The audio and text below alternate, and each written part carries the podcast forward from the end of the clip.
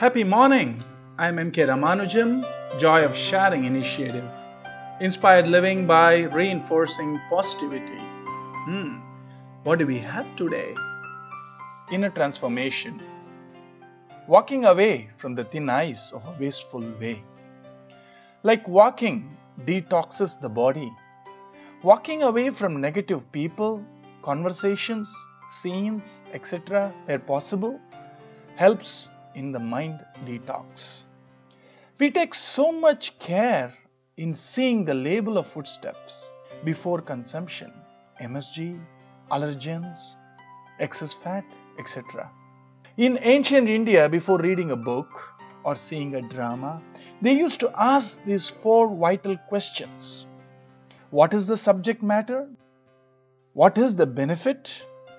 Am I eligible for this benefit? How is this related to the promised benefit?